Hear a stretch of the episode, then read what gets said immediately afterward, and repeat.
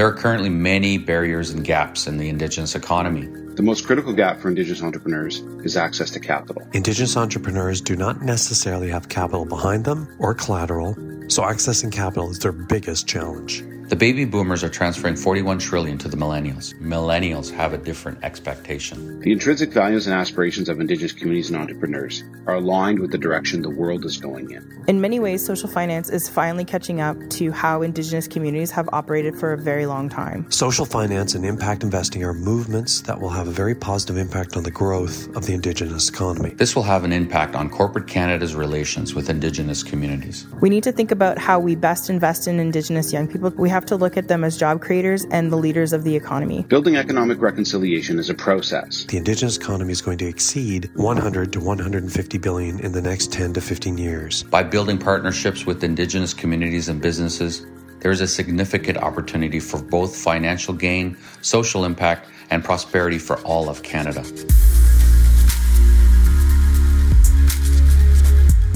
Hi, everyone.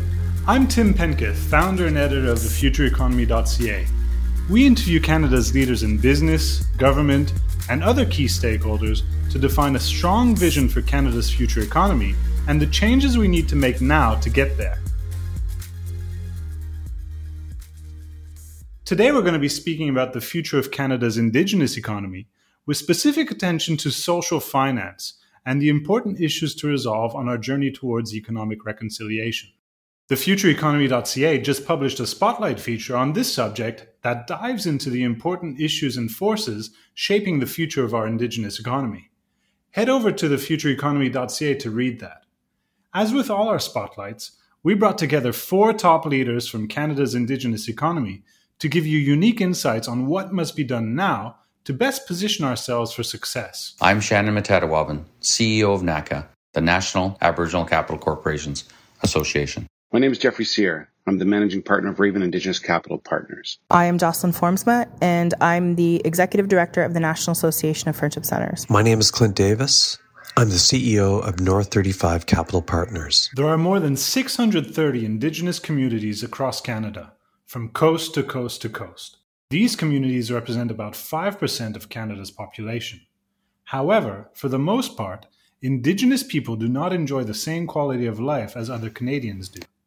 One of the main factors contributing to this disparity is the widespread infrastructure gap Indigenous communities face. This includes a lack of quality housing and access to basic services such as functioning water and sewage systems, quality education, and more. Jocelyn Formsma of the National Association of Friendship Centres, or NAFC, which provide culturally enhanced programs and services to urban Indigenous residents, also points to persistent negative effects of Canada's colonial past on our Indigenous population as a contributing factor to this inequality. There are large segments of the Indigenous population and communities that are still struggling with the effects of colonialism, and colonialism hasn't stopped. Although we have made efforts to improve things, we have not been able to get down to the deepest levels of these struggles. If we want to improve the Indigenous economy, we have to get resources to those who need them most. Jeffrey Cyr, managing partner of Raven Indigenous Capital Partners, sees the problems too, but identifies them as a motivating factor for Indigenous entrepreneurs wanting to positively impact their communities. The socioeconomic issues facing our communities are extreme, and Indigenous entrepreneurs are not seeing change or results stemming from traditional government-supported mechanisms.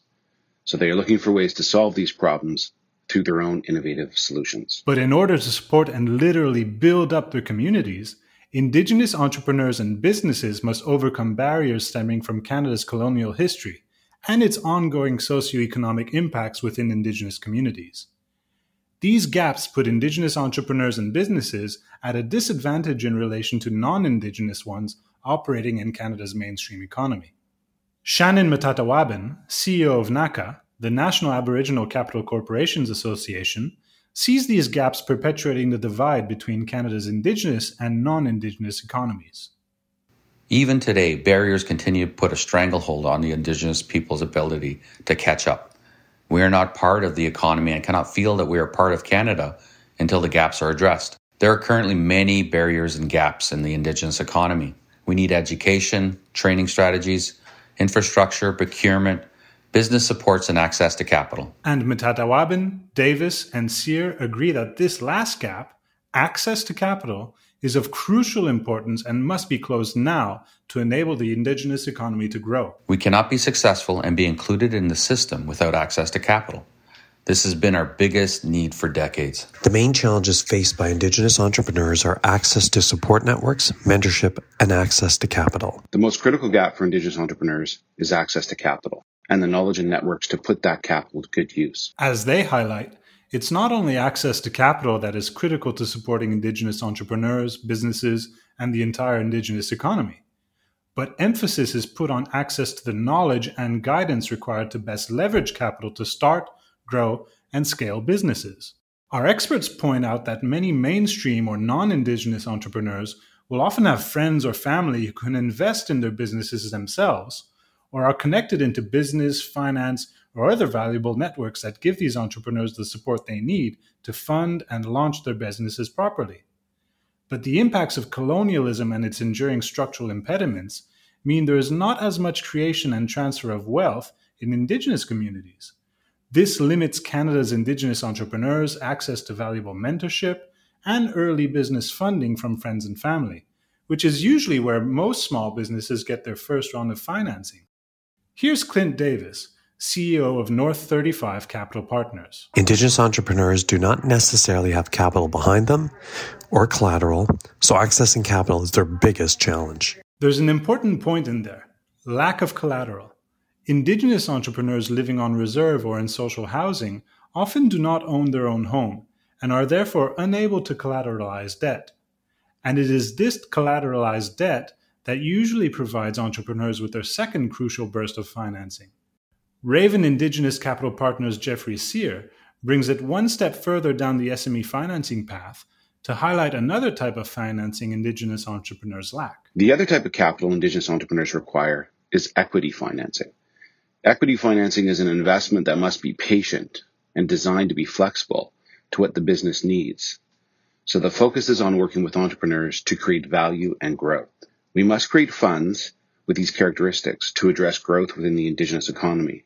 This is a missing and crucial component in the ecosystem. And to put it as simply as possible, to solve the challenge of Indigenous entrepreneurs' access to capital, we must focus on two types of capital their businesses need: debt financing and equity financing. NACA's Metatawabin puts the onus on both the private and public sectors. We are working on tools to engage the private sector on access to capital, but the government still needs to step up to provide stimulus to ensure that capital is deployed. Canada's federal government has provided financial support to Indigenous businesses through its funding of the Aboriginal Financial Institutions Network, or the AFIs.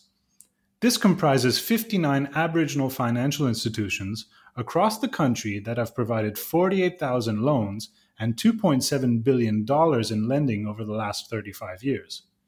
It is seen by many, including Clint Davis and Jeffrey Cyr, as a big success. The Aboriginal financial institutions play a critical role in supporting Indigenous entrepreneurs because they understand the risk and are not predatory when they invest.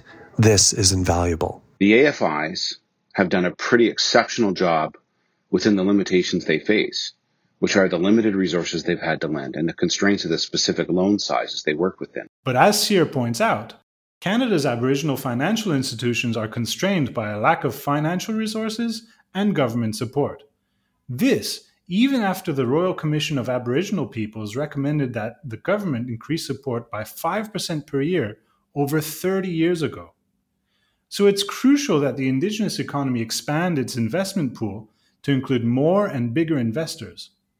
Our experts and their organizations are among those leading the way in terms of increasing the breadth and depth of lending pathways specifically designed to support the growth of the Indigenous economy. This includes Raven's Indigenous Impact Fund, North 35's upcoming Indigenous Infrastructure Fund, and NACA's Indigenous Growth Fund. Here's NACA's Metatawabin. With the introduction of NACA's upcoming Indigenous Growth Fund, we will be able to expand the size of our capital base and raise private sector capital. Institutional investors have a great role to play in developing Canada's Indigenous economy, not only through investing in Indigenous Growth Fund, but through syndicating projects in Indigenous communities. And he highlights emerging investment trends driven by demographic and social forces that are causing an increasing number of non-Indigenous investors and even non-Canadian ones, to take notice of the benefits investing in Canada's Indigenous economy offers. The baby boomers are transferring $41 trillion to the millennials. 86% of millennials are looking to achieve a social impact through their purchases or investment. So the financial and investment communities need to start thinking about how to respond to this demand. Raven's Jeffrey Cyr sees the opportunities as well. The intrinsic values and aspirations of Indigenous communities and entrepreneurs are aligned with the direction the world is going in. Socially minded businesses are natural to the vast majority of Indigenous entrepreneurs. Our perspective is aligned with protecting Mother Earth, building community resiliency, and building economic growth in the Indigenous population. Jocelyn Formsma of the National Association of Friendship Centres also sees the alignment between social finance and business and the Indigenous worldview. The Indigenous concept of not taking more than you need and using your resources to benefit the community is similar to the concept of social finance. In many ways, social finance is finally catching up to how Indigenous communities have operated for a very long time. That's all well and good, but when speaking about impact investing and investment in general, we all know investors need to demonstrate results. Shannon Metatawabin, CEO of NACA, thinks this is where Indigenous communities can position themselves to provide investors with the results they increasingly want to see, those that go beyond financials. The Indigenous community is well positioned to demonstrate social impact because we have so many economic gaps to fill. There's a huge opportunity for us to participate in partnerships with social impact investors because our economy is virtually untapped. And Jeffrey Cyr sees an opportunity to adopt and apply the Indigenous worldview in order to assess and report on the impact investments generate within Indigenous communities and the wider Indigenous economy. Measuring impact is a great task for the investment world. Through an Indigenous perspective, we use a framework where we look at businesses' internal and external impact on both communities, enterprises, and people. Investors in Indigenous businesses find this to be the most exciting part of the investment process because, ultimately, we want a human-centered economy that is concerned with the lives of human beings. And North 35's Clint Davis sees the potential as well. Social finance and impact investing are movements that will have a very positive impact on the growth of the Indigenous economy. And this is not only because of changing habits that ascribe greater importance to the social impact generated through one's investments, but also through one's consumption patterns and the companies we support. Shannon Metatawabin sees this having an impact on how Canadian companies interact with Indigenous communities, employees, and businesses. There's a big learning curve that needs to take place in corporate Canada. Corporate social responsibility has been in place for about a decade, but corporations are only now seeing the writing on the wall. Millennials have different expectations. Businesses are going to be measured on environment, social, and governance indicators. Corporations will realize that they need to do business differently. They need to have a positive impact on their region. This will have an impact on corporate Canada's relations with Indigenous communities. Canadian companies must adapt to these expectations and make progress on many key fronts relating to how they interact with Indigenous individuals, communities, and businesses. This includes consulting early with Indigenous communities regarding projects on their land, establishing minimum levels of procurement from Indigenous businesses, appointing Indigenous people to companies' boards, and hiring and training local Indigenous talent within all levels of the workforce. The NAFC's Jocelyn Formsma highlights this need to develop Indigenous communities' human capital, especially Indigenous youth. We need to think about how we best invest in Indigenous young people to further develop the skills, opportunities, and knowledge they need to become drivers of their local economies. It is critical that we view Indigenous young people as more than a labor force. We have to look at them as job creators and the leaders of the economy. And it is Indigenous youth, the fastest growing demographic in Canada, who are already taking charge and will continue to drive forward economic reconciliation, a crucial component of Canada's future economy. We asked our leaders what this means to them. For Jocelyn Formsma, economic reconciliation has two main components. There's the reconciliation part, which I look at as upholding rights, including human rights, rights of women, those with disabilities, and Indigenous rights. What has happened to our people and the economic disparity in our society is a result of a violation of these rights. The second part is the economy. what we as a society produce and consume and the flow of money, goods, and services. But this cannot only be about profits and returns. There has to be consideration for the social economy, where there's consideration for services to the community and Indigenous ownership and control of infrastructure, decision-making, and such over production. For Jeffrey Cyr, economic reconciliation is a continuum towards Indigenous economic resilience. Building economic reconciliation is a process, as opposed to an endpoint with a goal. We need resilient economies that are built for Indigenous people in the often remote communities that they live in. For Shannon Metatawabin, economic reconciliation is a return to Indigenous inclusion and prosperity. Economic reconciliation for the Indigenous community means reclaiming and a return to a state where we were prior to contact, being part of the economic ecosystem. In that pre-colonial state, we had vast trade routes, farming, and access to land. We considered ourselves prosperous. For Clint Davis, economic reconciliation is equality of opportunity and recognition of the Indigenous economy's importance to Canada's economic ecosystem and its future economy. Economic reconciliation means opportunities and an equal playing field for Indigenous businesses to participate and be successful in the larger Canadian economy. Looking to the future, I think the Indigenous economy is going to exceed 100 to 150 billion in the next 10 to 15 years. There is really no ceiling to growth right now. This would obviously have a very significant impact on Canada's future economy as a whole. So we asked our experts for their call to action on what must be done now and by who to support growth, independence, and resilience within Canada's Indigenous economy. Clint Davis, CEO of North 35 Capital Partners, puts the focus on procurement and funding. To drive economic reconciliation, we must put in place hard Indigenous procurement targets within all levels of government throughout the country. Not only the federal government, but provincial governments, major municipalities, and urban centres across Canada. We must also establish a variety of different funds and investment vehicles to support Indigenous entrepreneurs and to finance Indigenous infrastructure. Jeffrey Cyr, managing partner of Raven Indigenous Capital Partners, emphasizes the need to increase capital deployment within the Indigenous economy. The wealth holders in the Canadian economy, including high net worth individuals, funds, financial institutions, and trusts, must look beyond their traditional investment pools and invest their money and resources into Indigenous-led businesses. Access to capital for Indigenous entrepreneurs must be increased so that Canada can move towards a reconciliation economy. Jocelyn Formsma, Executive Director of the National Association of Friendship Centres, calls on all Canadians to support the Indigenous economy and on investors in particular to support Indigenous youth. Canadians need to hold governments to account and use their spheres of influence to support and invest in Indigenous communities, businesses, and entrepreneurs.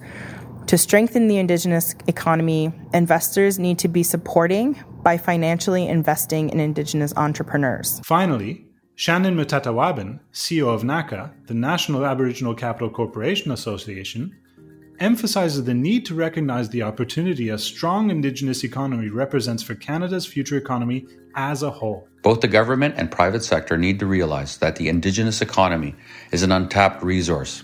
By building partnerships with Indigenous communities and businesses, there is a significant opportunity for both financial gain, social impact, and prosperity for all of Canada.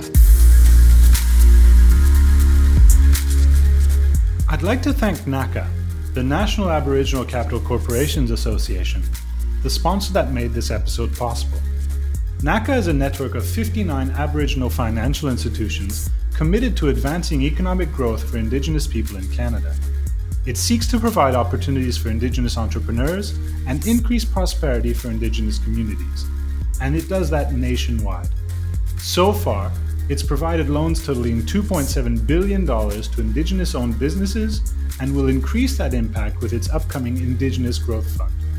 Visit thefutureeconomy.ca to read the interviews that make up this spotlight feature on the Indigenous economy and the future of economic reconciliation. While there, you should check out our content on other great issues and industries that are defining Canada's future economy, and please subscribe to our newsletter and socials to be notified when we publish content from Canadian future economy leaders that you might be interested in. Many thanks to Florent et Venet and the entire team at thefutureeconomy.ca for working hard to make this project and episode possible. I'm Tim Penketh, founder and editor of thefutureeconomy.ca. I want to thank you for listening, and because it's what we do with all the Canadian leaders we interview, let me ask you, Canada, What's your future economy?